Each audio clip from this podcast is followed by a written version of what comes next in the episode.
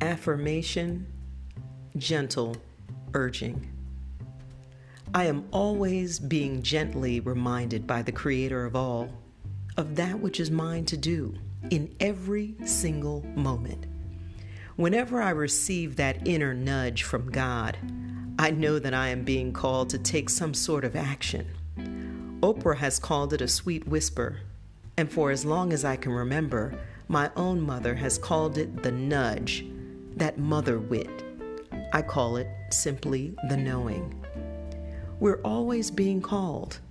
Perhaps it's to help us to get closure with a situation or a circumstance, or maybe it's simply a reminder for us to reconnect and repair an important personal relationship in order for us to mend the ties that bind, those that bind us as children of the Most High.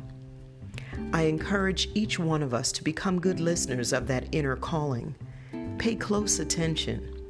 Life, God, the universe is always calling, calling to get our attention. Let us remain open, receptive, and willing to hear the call. God is unfailing in all things. Amen.